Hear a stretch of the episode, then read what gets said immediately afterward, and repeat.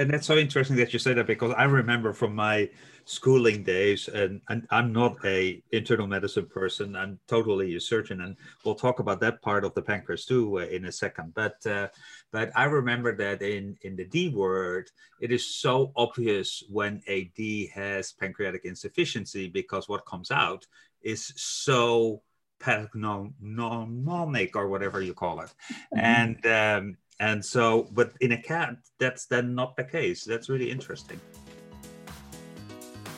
Sorry for saying Sorry Media presents the Purr Podcast, the best podcast for feline medicine and surgery with tips, tricks, and updates for the entire veterinary healthcare team. If you're dying to know more about cats, keep on listening. Here are your hosts, Dr. Susan Little, famous cat vet and textbook author, and Dr. Yola Kerpenstein, talented surgeon and social media geek. Hello, this is Dr. Yola Kerpenstein. And this is Dr. Susan Little. And I'm very excited because this episode of our podcast is really international. I think it might be the most international one we've had. It is. And it is also directed by a question of a active listener who asked specifically for this topic. Yes. So what are we talking about, Dr. Susan? So we're, we're going to talk mostly about pancreatic diseases in cats. Mm-hmm. And I am thrilled because we have Dr. Panos Xenoulis with us today, who I've wanted to kind of talk to face to face, even though it's virtual for a long time. So, welcome to our podcast, Panos. Thank you very much. It's very nice to be with you. And uh, it's always exciting to have the opportunity to talk about pancreatic diseases in, in, in cats. Yay.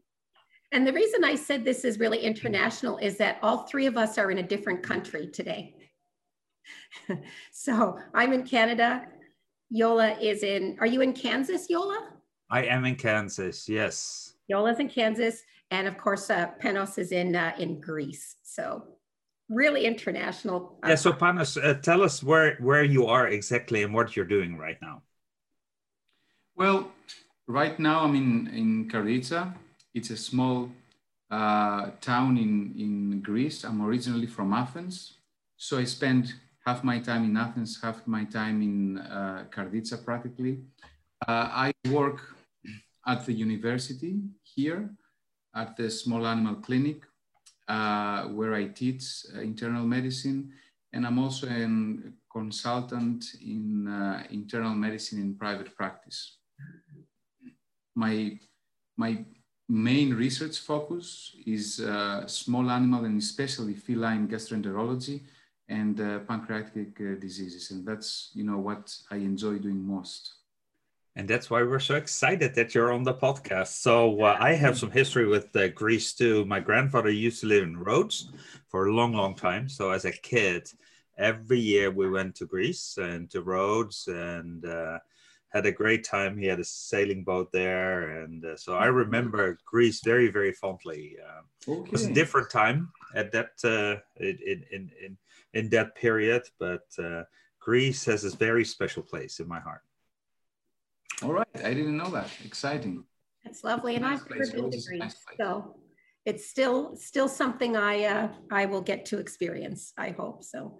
Um, so I, I'm interested, Panos when you went to veterinary school, did you know then, or did you develop your interest in gastroenterology as a student, or did that come later?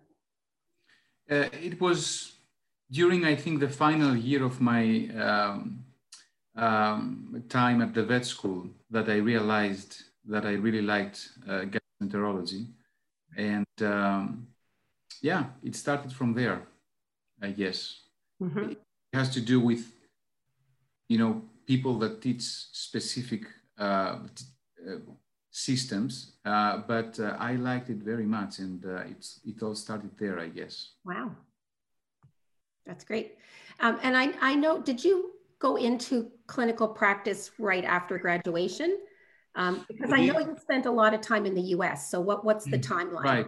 Well, I did for a couple of years after my graduation and then uh, after that, I left to go to uh, Texas A&M mainly. I visited a few more vet school in the States, but I stayed uh, for about 10 years at Texas A&M. Yeah. where I did my training and worked uh, after that at the GI lab at Texas A&M. Right, right. Because I, I think you you visited. Um, uh, I saw like Cornell. Did you spend a little time at Cornell? I visited Cornell briefly. I visited. Um, um, what else? I visited uh, Penn, Pennsylvania, uh, the vet school there in, in uh, Philadelphia, and also um, I spent some time with uh, Mike Leib at uh, Virginia. Virginia. Mm-hmm. Mm-hmm.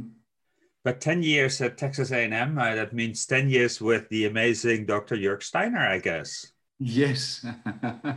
Who is and, a very good friend of mine. So uh, okay, big shout out to Jörg. Uh, uh, so uh, so in, in, in Texas, did you, because obviously they, they have a, a keen interest in pancreatic diseases there, is that where you, you got pancreatic fever? Yes. I was I was lucky at the time because for some reason, uh, when I joined the team there, nobody else was working um, on the pancreas. I mean, most people were working on liver disease or uh, gastrointestinal disease specifically. Um, and uh, I started working on pancreatic disease, which I had a very strong interest anyway. And um, it was very, very good for me, very interesting, I guess. Yes. So at, at that time, um, you'll have to remind me of the, the timeline of things. Was the PLI test available when you started at Texas A&M, or were you part of the feline in particular? I'm thinking of, or were you part of that? Uh, it, they were working on that at that time. Right. Uh, one of my initial projects was to actually help with uh, setting up the assay. Uh, they had some problems at that moment. Uh, the ELISA was not working properly, so I had part of my initial project was to uh, help set up the assay again and make it work. So it was, yeah, that time. Um, the, the tests at that point were only being offered by Texas A&M, um, by the GI lab specifically. So it was uh, way before it's commercially available and uh, more accessible to everybody. Right. Right. Well, that was quite a leap forward, I think, you know, getting the PLI and the PLI um, assays commercialized and getting more data on what they do and what they don't do. That's that was quite a leap forward. Absolutely. Yeah. Very exciting, I think too. Yeah. It's if if you think about it, it's you know, we never really had any tests that uh, were showing what's going on with uh, the pancreas in cats. And you know that's why for, for decades everybody thought that cats do not get pancreatic disease. We just had no way of diagnosing these conditions. Uh, so it has been really a very exciting, I think, um, improvement in um, uh, feline medicine absolutely. So, so let's start at the beginning here then. So, what pancreatic diseases do cats get? Yes. Now that we can test, what do they get? well, you know, we're, we're still learning. Yes. So, things started again with uh, pancreatitis. So, initially, we thought they don't get pancreatic disease. Uh, and then we started having some reports of cats being diagnosed with, uh, with pancreatitis. It was mostly initially with necropsy studies uh, because the cats would die without being diagnosed with the disease. And then uh, pathologists would realize that, you know, some cats do um, die because of pancreatitis. Now, still clinically, everybody was missing the diagnosis. It was extremely hard. You know, ultrasound was not that, um, it wasn't available in most places, and we had no serum tests to diagnose pancreatitis.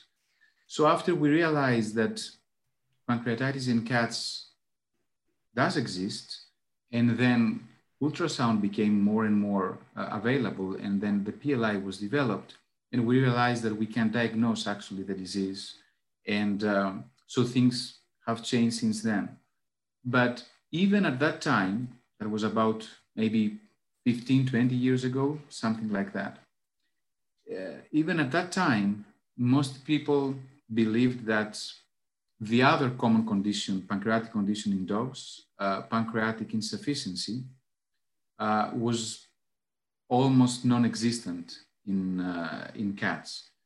Uh, lately, during the last decade, we also realized that it's probably not as common as in dogs, but we do see several cases of pancreatic insufficiency in cats as well. So the two main diseases of the exocrine pancreas in cats are exactly the same. Uh, like in dogs, uh, pancreatitis and uh, pancreatic insufficiency. Mm-hmm.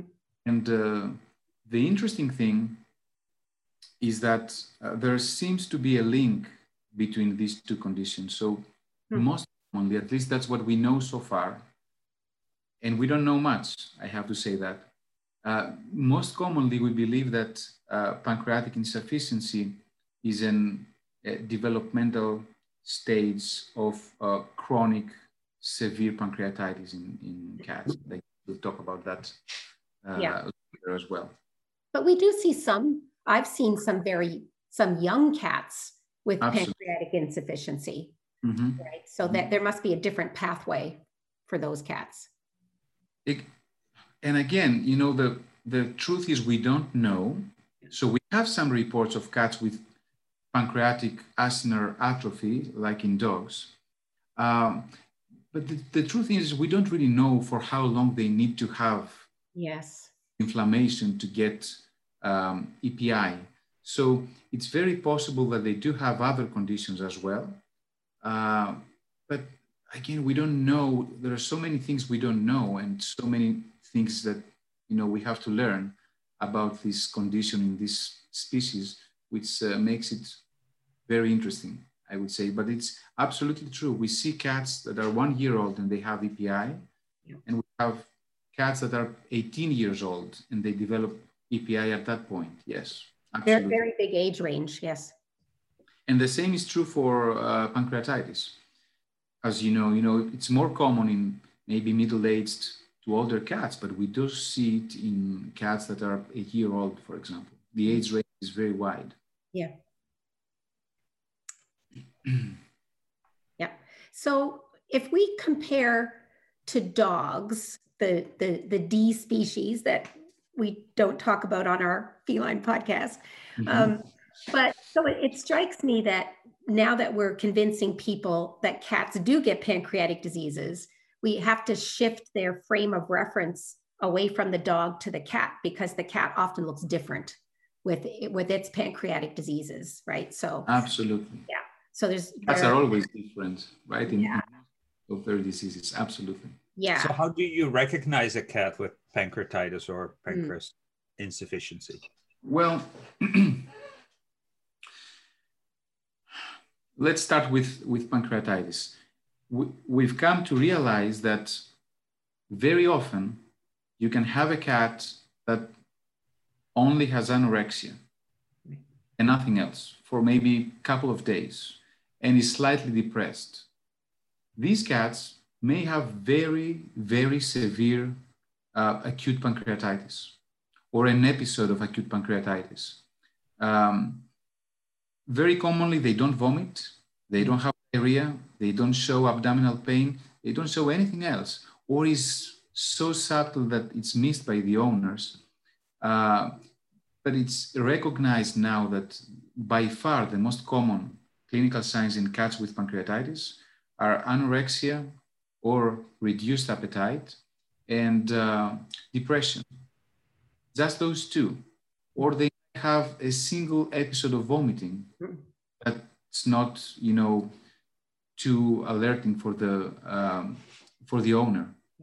So most cats that we see have this type of clinical signs. Now, some cats are a little bit more typical to what we have in mind when we talk about pancreatitis. So they might have several episodes of vomiting or severe depression, uh, but it really isn't the, the typical uh, pancreatitis cat that we see. And the problem is that if we wait uh, to do the testing uh, in cats that only present with vomiting or diarrhea, then we miss the majority of cats with um, pancreatic disease and specifically pancreatitis. Now, things are slightly different with pancreatic insufficiency, um, and they might even be more confusing. Mm-hmm. So, the typical case, the typical cat with pancreatic insufficiency may only have um, weight loss right. and nothing else.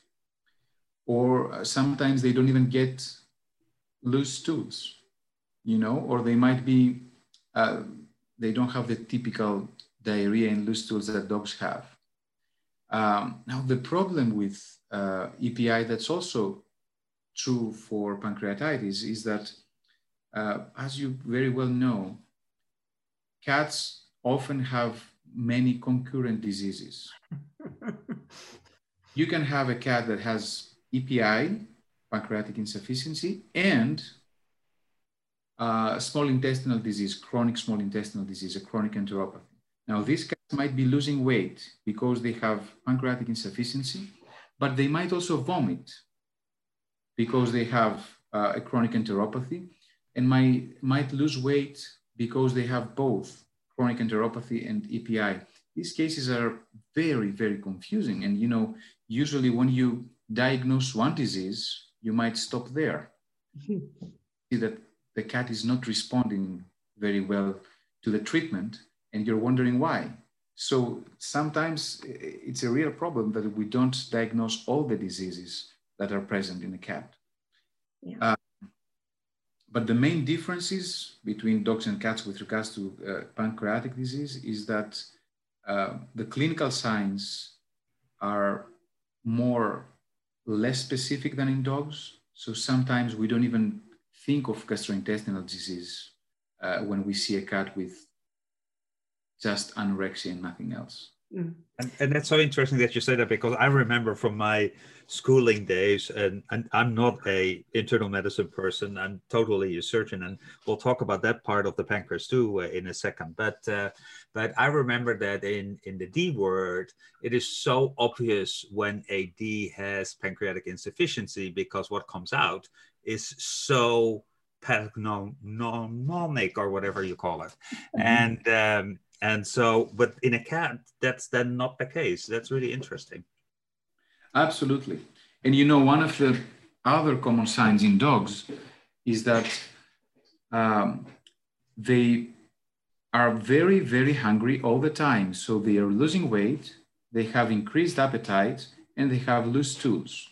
But if you have a cat that has pancreatic insufficiency, plus pancreatic inflammation, plus liver inflammation, plus a chronic enteropathy, this cat might have EPI and still be anorexic, for example. So it's very, very confusing. It's yeah. very different from what we know in dogs. I think it's a good rule of thumb that if you diagnose one gastrointestinal disease in cats, there's probably others, and you should go. Absolutely. Yeah, that's I, I've learned that rule the hard way. Um, and also because as, as, as you've pointed out, cats um, tend to have, for a lot of diseases, um, non-specific clinical signs. So when, when I do lectures, I often joke that cats only have four clinical signs and they use them for every disease.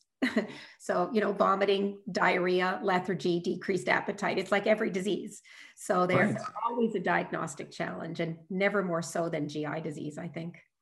That's that's absolutely so true, and the, the same is true with um, abdominal pain in dogs. You know, just easier to detect, and many cats will not show that they're um, in pain. Yeah, uh, yeah. I'm I'm not convinced that they don't have abdominal pain from pancreatitis. They just don't show it easily. Oh, they definitely do have pain. Absolutely. Yeah. It's impossible that they don't have. They just don't show the pain. Absolutely. Exactly. Panos, you talked. This is all exocrine pancreas. If we go to the endocrine pancreas, is there are there links here too? So do cats get diabetes plus pancreatitis, for instance? Absolutely. Um, in uh, that's another confusing part. You know, many cats with chronic. You know, we know that chronic pancreatitis is more common in cats than in dogs. So with chronic inflammation and with chronic destruction of the pancreas, sometimes the problem is limited to the exocrine pancreas, but many times it's uh, extended to the endocrine pancreas. So it's not uncommon at all to have uh, a cat with pancreatitis that also develops diabetes mellitus at some point. Do you think now, it could also go the other way around? Yeah, exactly. So mm. that's that's exactly what I was going to discuss right now. Mm. We that pancreatitis and diabetes often coexist in cats, and we don't always know which disease came first. Right. Uh, so we have many cats that have diabetes, and we test them for pancreatitis, and they seem to also have pancreatitis. And you know there is evidence to suggest that cats that have both diabetes and pancreatitis are more difficult to manage yeah. and have get diabetic control in these cats. Yes, so I owned one of those cats, so I can I can totally. Okay. Yeah.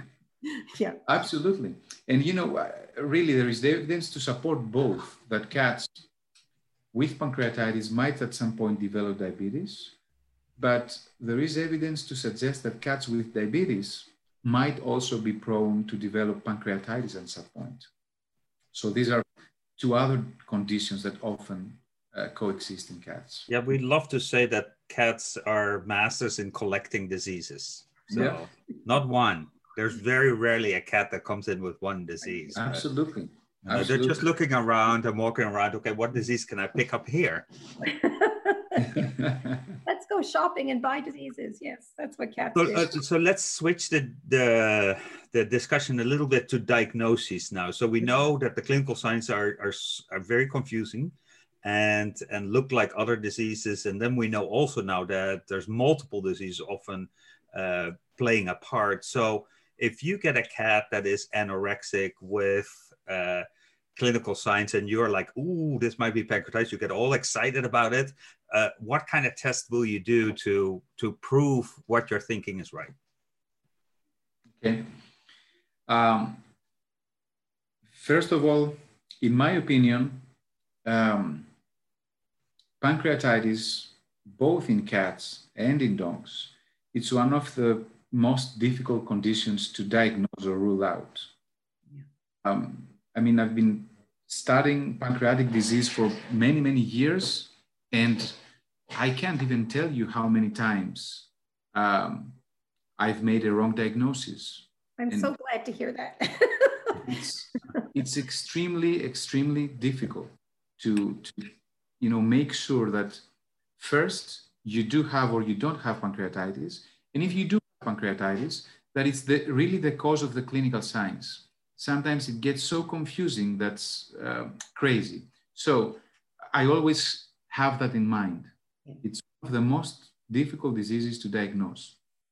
Now, uh, I know, we know for sure that the traditional lipase assays and amylase assays uh, for the pancreas are pretty much useless in, in the cat. Yeah. We know that, and I don't waste time or money uh, measuring those uh, parameters. And can you just tell us why that is? Because that that question comes up. You know, like younger vets will often say, "I was taught this, so I don't look at them." But why? Why can't absolutely, they? absolutely? That's a good question. Uh, for a few reasons. Uh, first of all, both lipase and amylase are enzymes that are produced not only by the pancreas but also by other tissues. So we know, for example, that the intestine produces lipases, uh, the liver as well, and many other tissues. So we, there are several sources that produce uh, lipases, for example. And I think amylase is produced by the kidneys in cats too, is that Exactly, yeah. exactly, absolutely. Now, that's one part of the problem. The second part of the problem is that the traditional catalytic assays uh, are unable to differentiate the lipases or amylases based on their tissue of origin. Right. Just detect every single lipase or amylase that's in the in the blood at that time. Right. That makes them very um, unspecific for pancreatitis, and they also lower very much their sensitivity as well because of all the background activity of other lipases. Right. So we know that's, that's a fact both in, in cats and in dogs. Now, um, there are some catalytic assays um, that um, there is evidence that are uh, more specific for pancreatic disease. You mean uh, like the, the DGGR lipases? That, exactly, that's one of them. So there are some reports that they have a better performance yes. Um, with diagnosing uh, pancreatitis, for example, in cats. There is still a lot of debate. I'm not really convinced. I mean, there is evidence that they're much better, but there is also evidence that um, uh, even with this specific substrate, they are not as specific as we uh, would like them to be. Right. Recently, there was a study that was published where um, it was done both in cats and in dogs. So the cats are of interest right now. Uh, so what um, what we did that was a study we did with uh, Jörg Steiner and his team at Texas A&M. So um, we administered heparin to cats intravenously. And uh, what heparin does is it releases some of the non-pancreatic lipases, so the lipoprotein lipase and maybe the hepatic lipases, lipase. So it increases their activity in the blood. So we gave to the cats uh, heparin, and then we measured uh, DGGR lipase and also pancreatic lipase by the SPEC FPL. Now, what we found that was recently published, I think maybe it's not out yet, it's accepted in the Journal of Feline Medicine and Surgery.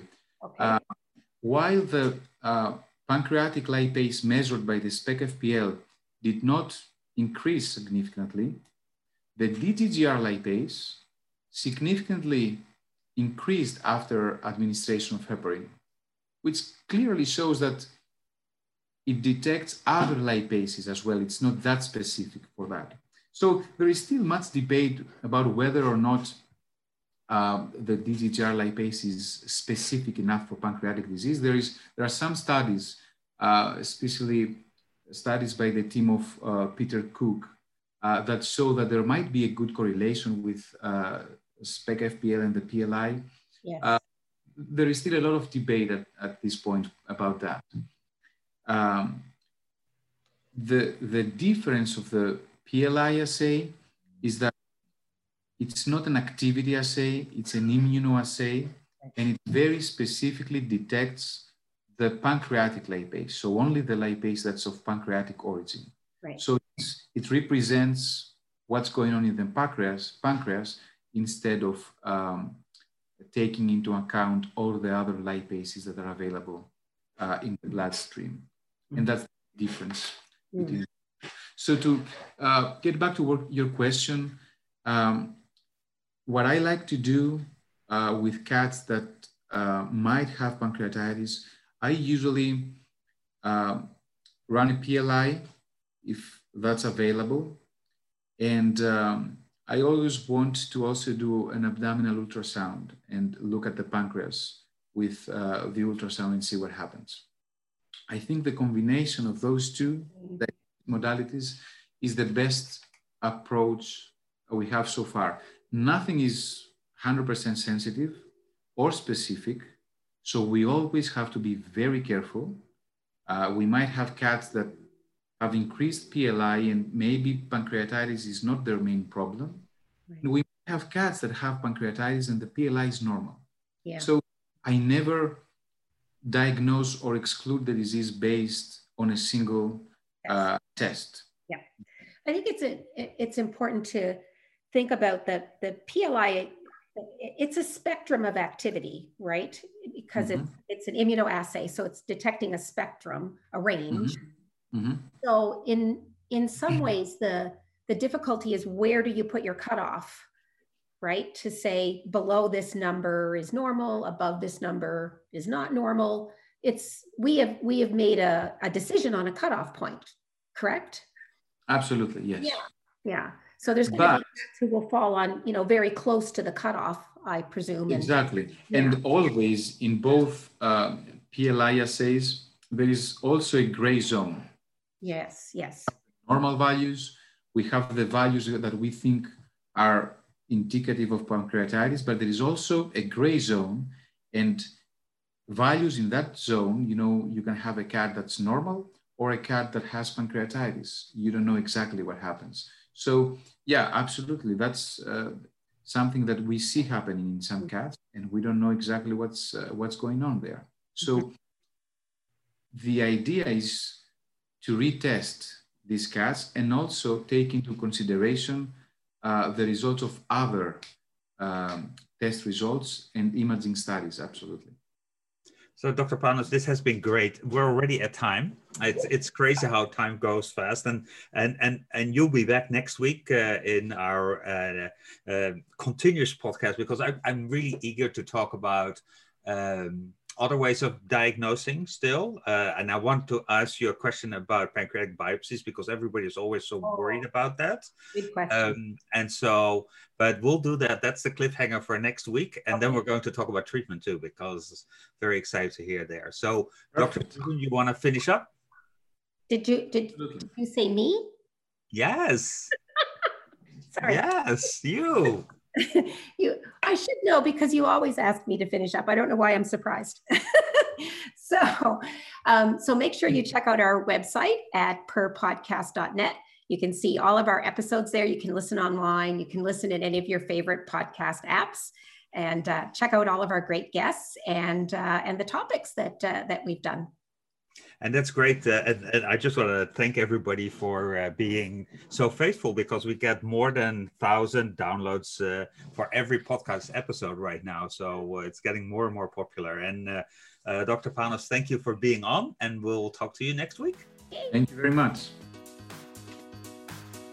Dr. Susan Little is a feline medicine specialist with two cat only hospitals in Ottawa, Canada. She is best known as an international speaker and as the author and editor of two textbooks The Cat Clinical Medicine and Management and August Consultations in Feline Internal Medicine. Along with three cats, she also admits to owning two dogs, and you can follow her on social media with the handle at CatPetSusan. Dr. Jolle uh, Kirpensteijn is a diplomate of the American and European College of Veterinary Surgeons and a big cat fan. His specialties range from surgical oncology and reconstruction to minimally invasive surgery. He is the author of two textbooks on basic and reconstructive surgery. Did you know he was allergic to cats? Jolle works currently at Hills Pet Nutrition. You can follow him on social media with the handle at GVETSX. This episode is made possible by the generous sponsorship of the Take the Pledge Against Struvites in Pets Facebook page. Did you know there are three easy steps to treat bladder stones in cats with lower urinary tract signs? Step one is to take a radiograph, and if there is a stone present in the bladder, step two is to use the Minnesota Urolith app for iPhone and Android to determine the most likely type of stone. Step three is to treat the cat for at least two to three weeks with an appropriate diet and see if the stone gets smaller.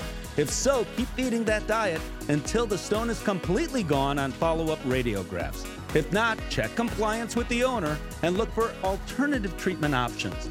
Join veterinarians worldwide to take the pledge not to remove struvite stones by surgery anymore. The opinions of this podcast are those by Dr. Susan Little and Dr. Jolle Kirpensteijn. Veterinary medicine is a complex profession, and often there are multiple diagnostic and therapeutic options for different disease processes. If you're a pet owner with questions, please go to your local veterinarian. If you're a veterinary professional, ask your questions on our Instagram page at Purr Podcast.